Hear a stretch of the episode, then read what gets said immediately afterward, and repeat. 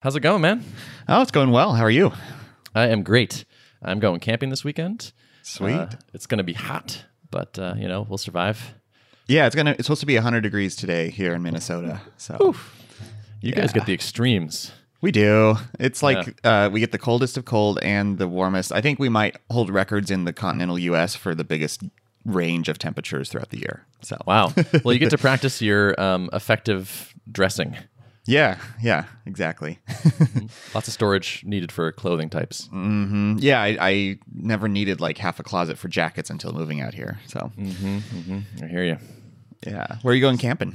We are going uh, up in the White Mountains in New Hampshire. Hmm, sounds beautiful. So we're trying this new thing. It's called we found this service called Hipcamp, which is like Airbnb for campsites. So it's private property that people rent out for camping. And so we're going to basically somebody's farm near a river. So we'll see how that goes. Very cool. I'm uh, taking a trip in a few weeks to the Boundary Waters in Minnesota. You get dropped off at a certain point, and then you uh, take canoes and you go out on lakes. And so I think you spend most of the day on a lake, and then you have to portage from time to time, which is basically like pick up all your stuff and haul your canoe overland to another lake. And I'm going with a group of experienced people. I, I've never done anything that intense before, so I'm trusting my fellow uh, campers are going to guide the way. I, yeah, that's that's smart to do it with some people that know what's up first. Yeah, yeah, totally. There's so many little like like everything. There's just so many little tricks and ways of making your life a little bit better. yeah. Trying to learn from their experience last year on what they would have done differently. I bought like one of those LifeStraw things so that you can just like dunk it in a lake and it'll filter the water and you can have fresh water anytime. So, Yeah, my like newbie camping tip that you might not know is you probably do now, but is uh, a headlamp is worth its weight in gold hmm, interesting. because people think you know you can just bring a flashlight and that's true, but then you've lost a hand. And Yeah. two hands is so much better than one hand. And so being able to strap it on your head and then just have it go, like have the light go wherever you look is like a, Yeah. a game changer. Okay. I, I'll pick up one of those because I was just buying some gear yesterday and I bought a flashlight. I was like, I think I need one of these, but then I didn't consider the headlight. So maybe I'll do that too. Yeah, give it a shot. And they're not even expensive. Yeah, yeah. Yeah, highly recommended. Cool. Cool. So how's business? Uh, business is, is going. Last time we talked, um, I was hoping to get some mock ups done, ready to present to people on my list and get some feedback. And that, those were lofty goals, I think.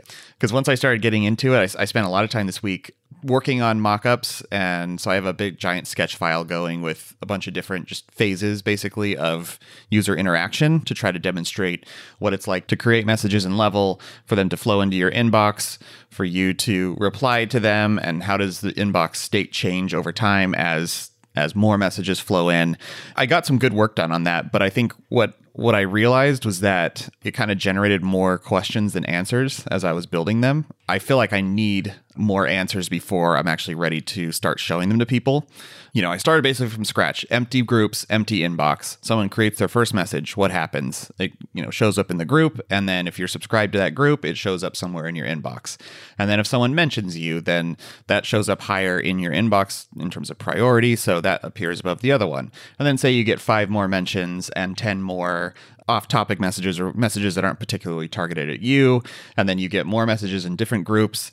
And just kind of knowing how Slack works, like if if people enjoy using the tool, then they feel free to post messages without composing them like an email. Like it's more of a kind of a chattier protocol.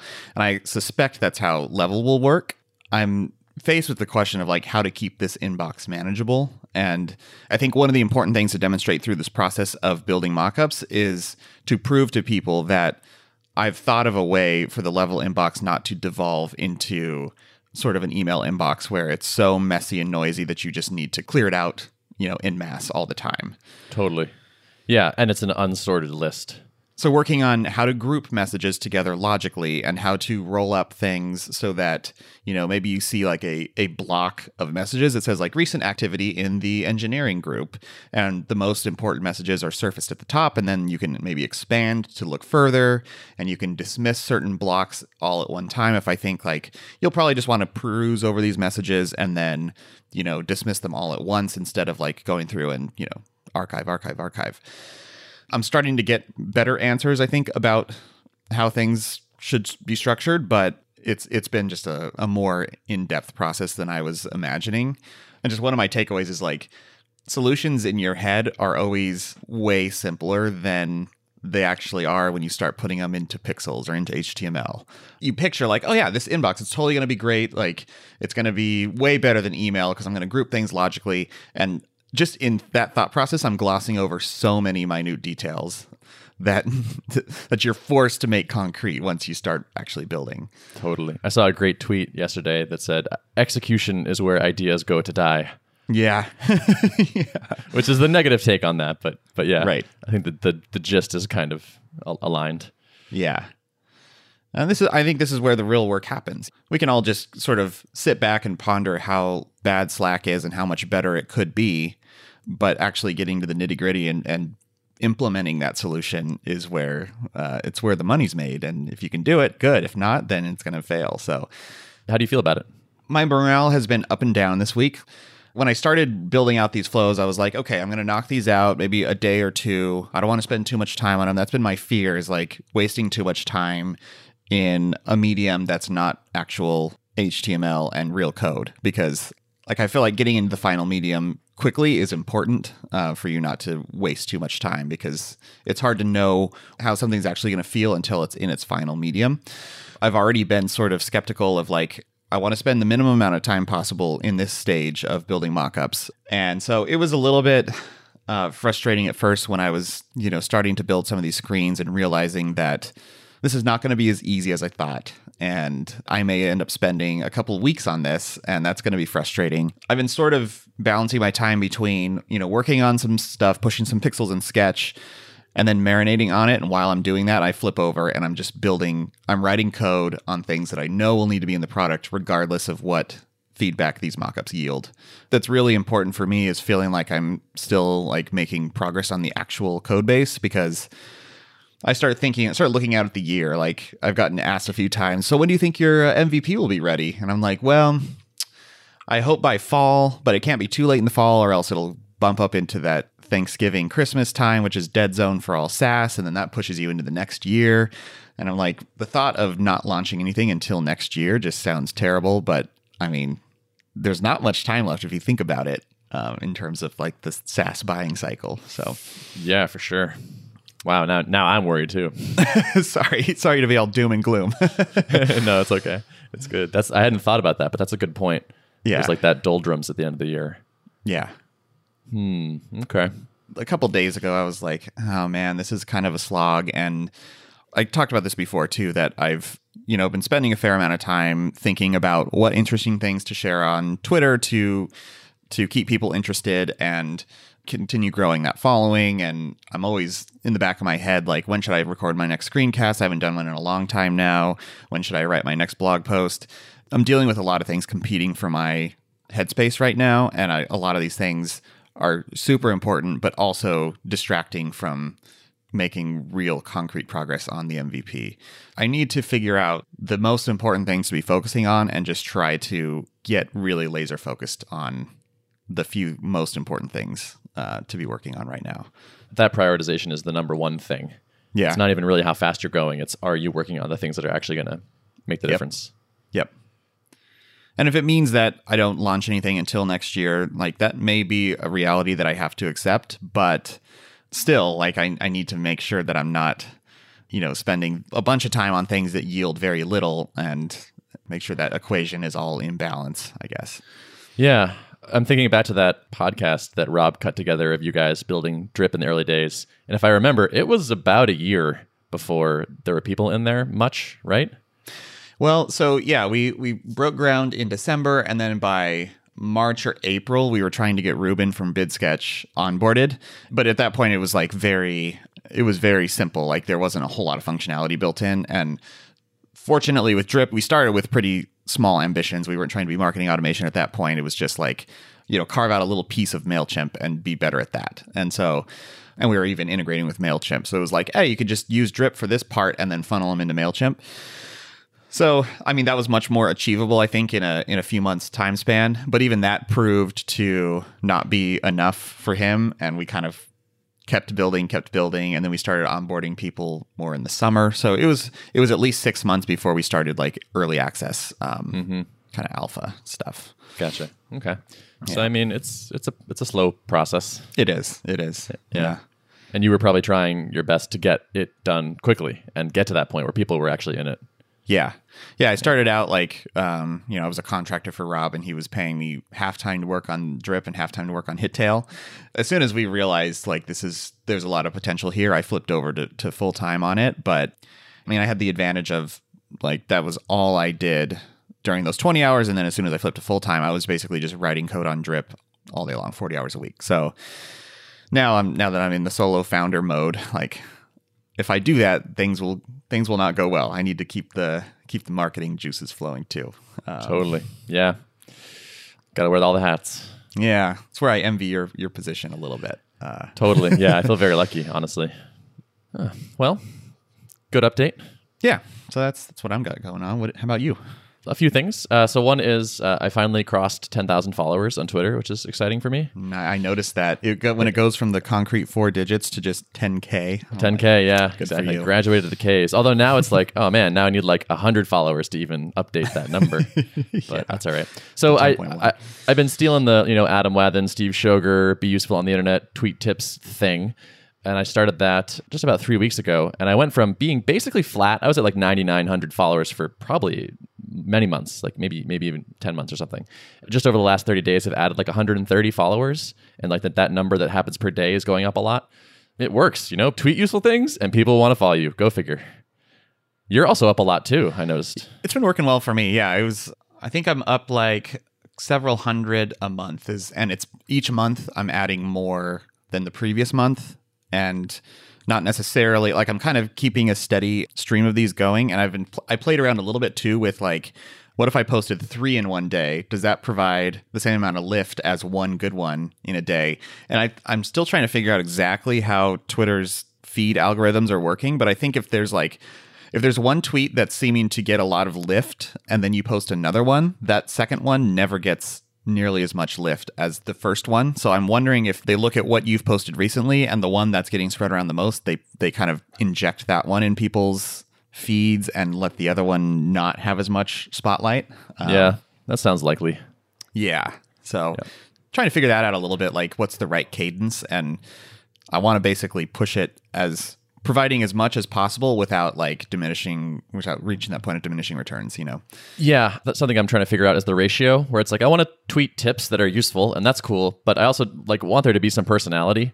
Yeah, you don't want to turn it into like just a machine like of of generated tips. Yeah. Yeah, providing value and being useful is great, but also like there's opportunity to kind of build something of a relationship and have people know what's going on in your life and whatnot, and I think that's kind of nice too. So trying to figure out what that what that looks like.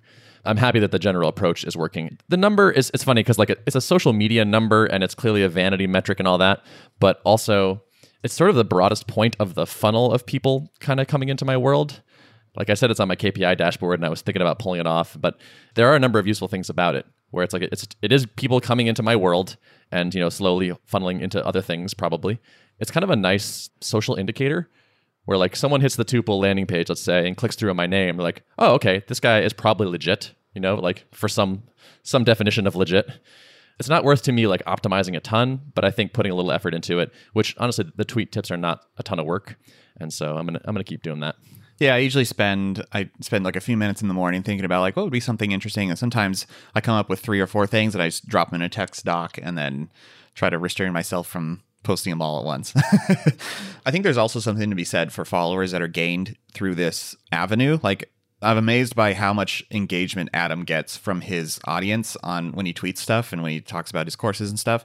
And I think a large part of that is that these followers were gained because they were interested in the knowledge that he was sharing and not because you know he did the follow back game where he just followed a bunch of people and people followed him back or just i mean there's a lot of different ways to obtain followers that are not uh, genuine or not people that aren't really interested in what you're talking about so i think there's something to be said for these because it's, it's not just a number these are people who they clicked follow because they like the stuff you're talking about they're getting value from it and i feel like they're more likely to engage when you when you do subtle promotion or less subtle promotion of what of your product you know Yep, totally.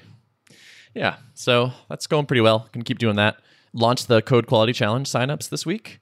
Uh, 100% of the people on this podcast uh, signed up for it. I guess 50%. I'm technically, I don't know. I saw you. I saw you in there.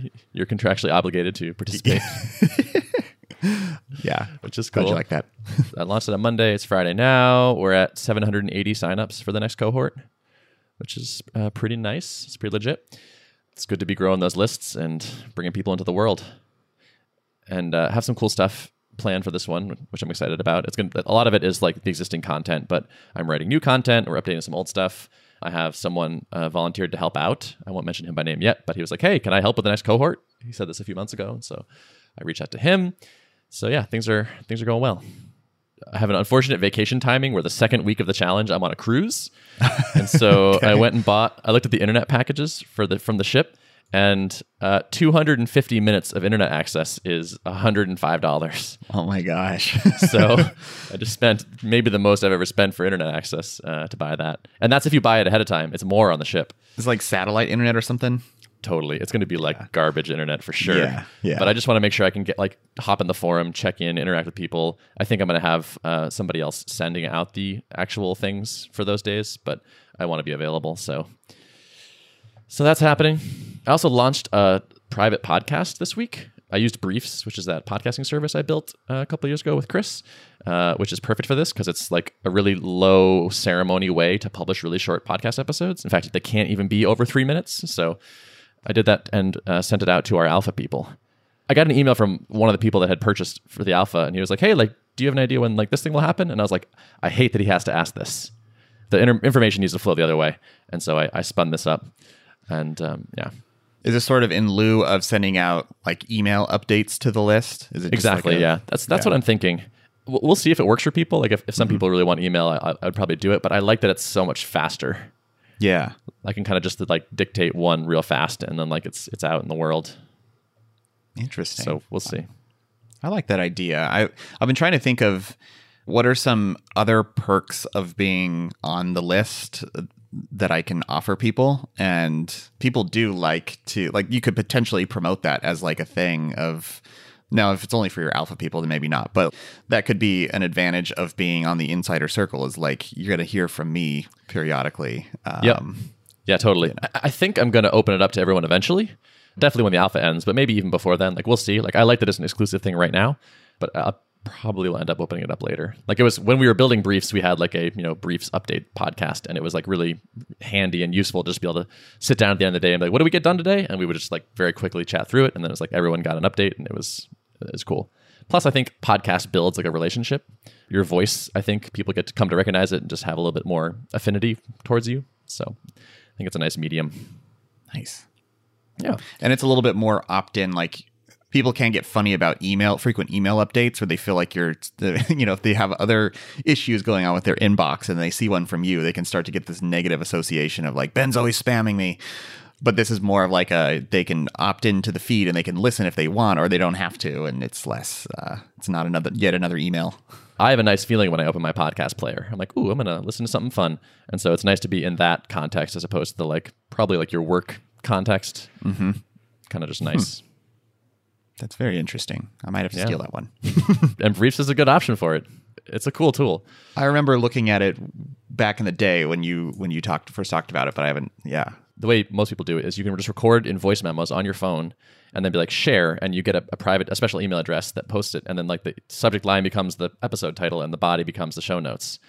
And like we do audio processing on the file so it sounds good even from the phone mic. And it's just like it just works well and it's kind of nice. I, I'm, I'm happy with it i haven't i haven't touched the product in a long time but like signing up again as a customer i was like oh yeah this is this is pretty slick So this is a service you keep running. Is it like on Heroku or something, or is it? it is Like, i mean we have customers like it's Yeah. it's profitable so like slightly we don't do much with it so it doesn't it hasn't been growing but it's there are people that are using it still so that's cool and we just got a new customer and it's me you paying yourself?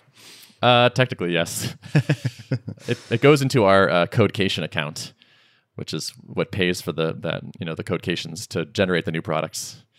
One other thing, this is kind of a bigger topic. You and I have touched on this before.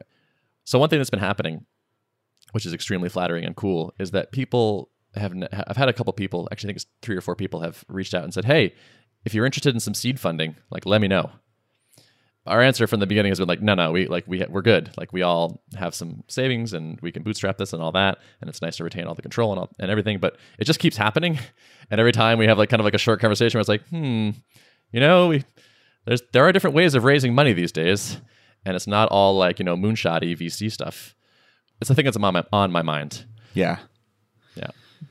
Every legitimate outreach you get seems like another just another nudge towards like people are really interested in throwing money at me for this. It's kind of it's kind of hard to ignore Right. it, right? Right. It's like here's an email that says, "Do you want money?" And like, yes, you're trading money for a, a different thing, but it's also like, well, money would be useful. We're working on a, a multi-week spike of a native app. It's like, wow, C++ is hard. We might want to like get some C++ consulting from an expert. Granted, we have some pre-sales revenue, which is awesome. So like, we don't need it now, but it's like, yeah, I mean, money is an accelerant. It's it has some useful stuff or has some useful properties. So So I guess like it what what you need to probably think through is balancing like how much are you three willing to invest? And I don't know if you've like actually transferred cash into a business account yet and said like this is our capitalization and we have this bucket of money to spend and really like figuring out what's my what's the most I'm willing to put in of personal capital and then how much do we need? How much can how lean can we afford to go before we get enough traction to potentially get a better valuation than you could get right now? I feel like that's sort of the that's sort of the balance. Like it's not necessarily the best call to wait a while until you after launch and after customers and all that to raise funding if you feel like you're going to need like that capital is really going to come in handy to pay for consulting or whatever to accelerate building the product. I think it's it's not it's not a clear decision one way or another. Totally. Yeah. I'm still leaning heavily into no. The idea of having outside investors feels like to me like it ramps up the stress. Because like you want to raise from helpful, connected, influential people, ideally, right? So it's like, okay, now we're not indebted, but like there are all these influential people that are expecting us to do well and to, you know, so it's to me it just ramps up the intensity and like I like that we are in control of the destiny fully so that's like yeah if this if this doesn't work it's just us you know? It's like it's like it would be a bummer. I don't want it to fail. I'm to try to make sure it doesn't fail. But it's like I like where the stakes are right now. It feels like doubling down pretty hard to take investment. Yeah, that was actually an interesting topic that Rob talked about in his microconf talk, which I don't know if that'll go public in a while or not, but the video of it. But he talked to a few founders, I think, because one of the one of the central themes of his talk was being at Drip, and Drip is now like a funded company because it's part of Leadpages. And what's it like being in an environment where you've received funding? And i think he talked to a few founders who've done like uh, like uh, jordan from carthook and and some of the others who've done more of like the not traditional vc but indie vc type of angel funding. And some people are like yep it's all great. Like now i have these advisors and it's you know i'm enjoying it. And others are like it's terrible I now feel all this pressure on myself because I have other people's money. And so I think it depends on your personality as a founder too. And I suspect that I would be pretty firmly in the camp of like, this is someone else's money. I need to protect it with all I've got, and I can't, you know, be frivolous. And now, now it's really serious, and not just my own money I'm risking. But I think it just varies from person to person, you know, about how how it affects your psychology. yeah totally yeah we'll see I think that's a thing to like kind of continually evaluate because the circumstances will just keep changing. There may be a point where suddenly it's like, ooh, you know, uh, 200 grand right now would make a huge difference f- for reasons XYZ. Right now, it doesn't feel like it. Like we're not cash strapped at all, where it's like mostly what we need is uh, our own time, which we are able to pay for currently. Hopefully that will last. It's good to keep on the table, though. I think Totally. I just love, I don't know, man. I just love the idea of being able to keep it really flexible and like decide, like, yeah, we're going to optimize for this thing and it's not massive profitability. yeah, you can choose to push hard and make it very profitable or not, but that's just retaining that control. I think is is obviously an ideal state if you can hold on to it. Yeah. So I'm, I'm reluctant to give that up. That's that's my overriding thing right now. So I don't want to forget that. Mm-hmm. Yep. So that's it for me. I think. Cool. I think that's it for me as well. Cool. Well, you know what? It's always good talking to you. You too, man. Yeah. This is fun. It's nice that we get to do our therapy uh, in front of everybody. That's basically what it is we, now. We get to do our therapy and turn it into like something useful. Yeah. Hopefully others can get Yeah, hopefully useful. I should therapeutic say. benefits. Yeah, exactly. All right. Uh, if people wanted our therapy uh, session notes, where would they go to? Our therapy notes can be found at artofproductpodcast.com. Thank you for listening. Thank you. Headlamps, man. Ah, yeah. I need to Don't get on that headline. not game. get a headlamp. And I, I, rec, bring both. Bring your flashlight and your headlamp, and use wa- the flashlight for an hour, and then put your headlamp on, and, and Okay. thank me later. Yeah, yeah. I figured like maybe flashlight might be cool if you're like if you're needing to like rummage through something and you need to like kind of twist it around a little bit. But I don't know. The headlamp seems. it's- I, I'm sold. I'm sold on that. I was like, Good. is this going to be just like a really uh, geeky way to produce light? But no, I think I think it's probably Two utility. recommendation. Two recommendations. Are you post looting, by the way? Uh, yeah, I'm post looting. Are you? Cool, me too. Um, two recommendations. One, uh, get one that has a red light mode Okay. because yeah, um, basically like my thing has a option where it's like it's like these like dim red LEDs Mm-hmm. because like once your night vision adjusts, the default headlight state state is like really bright, uh, and so you Mm, it. don't really need or want that. It's Yep. nice to like have like a really low light mode. Like you wake up in the middle of the night and you like turn your thing on and it doesn't blind you. And then the other thing is um, don't look at people in the face. Okay. Because you will one. blind them. You will blind them. Yeah. So when you're in headlamp mode, you have to kind of like look at look at their feet. okay. Yeah, that's it. Okay. Good. Good. Proper headlamp etiquette. Um, oh, one other post loot note. Have you? So, have you ever rowed before? Uh, yeah, I did actually. Did you? Did you enjoy Yeah. it? Um, I did mixed mixed feelings. Yeah. Overall, I thought it was really is pretty cool though. Nice. I've got a friend who's super into it. Um, has just started like just did like an initial class on it and started doing it, and he's been working on me, convincing me to give it a try. And I just um, I just went with him to the to the clubhouse and sat on an erg and uh, did like 45 minutes on there and he took like he trained me sort of on the basic form and then uh, and then we did a 2000 meter um, uh, simulation basically and uh, and like he pushed me pretty hard and man that's a good workout Oh yeah, for sure. It's brutal. Also, 2,000 meters for like your first row is a ton. That was a yeah I, I was driver. like this is the best work well he was like okay i'm going to show you some technique and then i don't want you to come out of here feeling like you know you didn't really get any real work done so we Yeah. can, uh, wow, we can do one of these that's cool.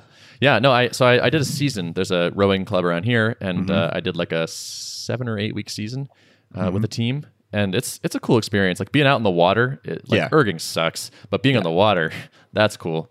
Yeah. like I would go in the evening. It's like we, I think we started practice at like seven, and it's Mm-hmm. like the sun was going down, and you're out on the river, and it's beautiful, and like I'm seeing a like a the city from a different vantage point, and when the like the team gets in kind of like a nice groove, it just it feels great. yeah Um, and also, it doesn't hurt that as tall people, we're just naturally better at it. Right. That's what So- uh, he was demonstrating to me. Like we were we were side by side. I was matching his cadence, and then he was Mm-hmm. we were watching our like our power curves, and he was like, "See how much more output you're doing just because of those extra five or ten inches that you have on your stroke." So, Mm-hmm. Yeah, like, I mean, natural I'm- I'm- advantages. totally. I'm a sucker for like sports where I have a natural unfair advantage. Yeah. And rowing is definitely one of them. Yeah. So it's that's fun too. You'll be Yeah. in demand for any basically any t- team that is looking for people. Right. Yeah, I'm sort of like the the coach that he's been working with um is like a very I've just talked to him on the phone once and I'm going to go out on Saturday and actually, you know, be coached by him. Um but uh he's Cool. he's very like eager to get people more people involved. I think the club here is like 75% women. So he just has he has trouble like recruiting males in the ideal age range. Like there's a lot of older folks and and um and then there's some i think there's some like um, high school college age uh, people out there too. So like people in like the you know early 30s young late 20s age range who are in my height range i think he's gonna be I, he sounds very excited. So I believe it. As they say, you can't coach height. Right yeah. So yeah yeah, get the raw materials. Yeah.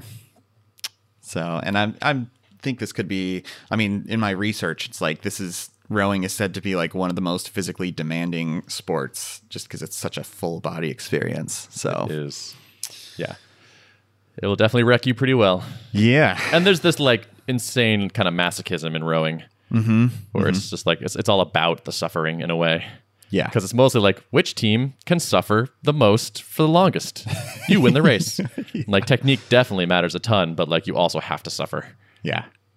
Yep. Greg, there's a great quote from Greg LeMond, the cyclist, Mm-hmm. and he says, uh, "It never gets easier. You just get there faster." Yeah. That's Well, that's I, I think he's my friend has mentioned that quote too because he's like it's even the people who are who are really experienced and advanced they're still like when they get off the boat they're like nearly breathless because Oh, yeah. Yeah. Um, you know they could they could pull back and match the speed of a less experienced boat and not be as um, spent but then but you, you never do that you always push yourself as fast as you can of course. It's it's yet another treadmill you can jump on. yep yep Yeah. Cool. Well, I'm looking forward to hearing some rowing updates. yeah we'll see how it goes um, Nice. yeah And hearing about your your destroyed hands. Were your hands all right after the after the erg? um, Yeah, the so erg doesn't. Yeah, I had my wedding ring on for part of the time, which was a big mistake. Um, Mm. So I have like a blister forming on that finger. Otherwise, they're my hands are okay right now. But uh, The erg is a bit different because you don't rotate the blade. yeah, Um, but once you're out in the water, you'll be uh, rotating the, the the thing, and so it, it gets nastier. yeah, yeah, But cool. I'm looking forward to hear how you what you think. yeah. We'll see how I hold up. Alrighty, I got to run and pack some camping gear, including a All right, man. Oh, cool. All right. All right, good chatting. You too, man. Bye bye. Bye.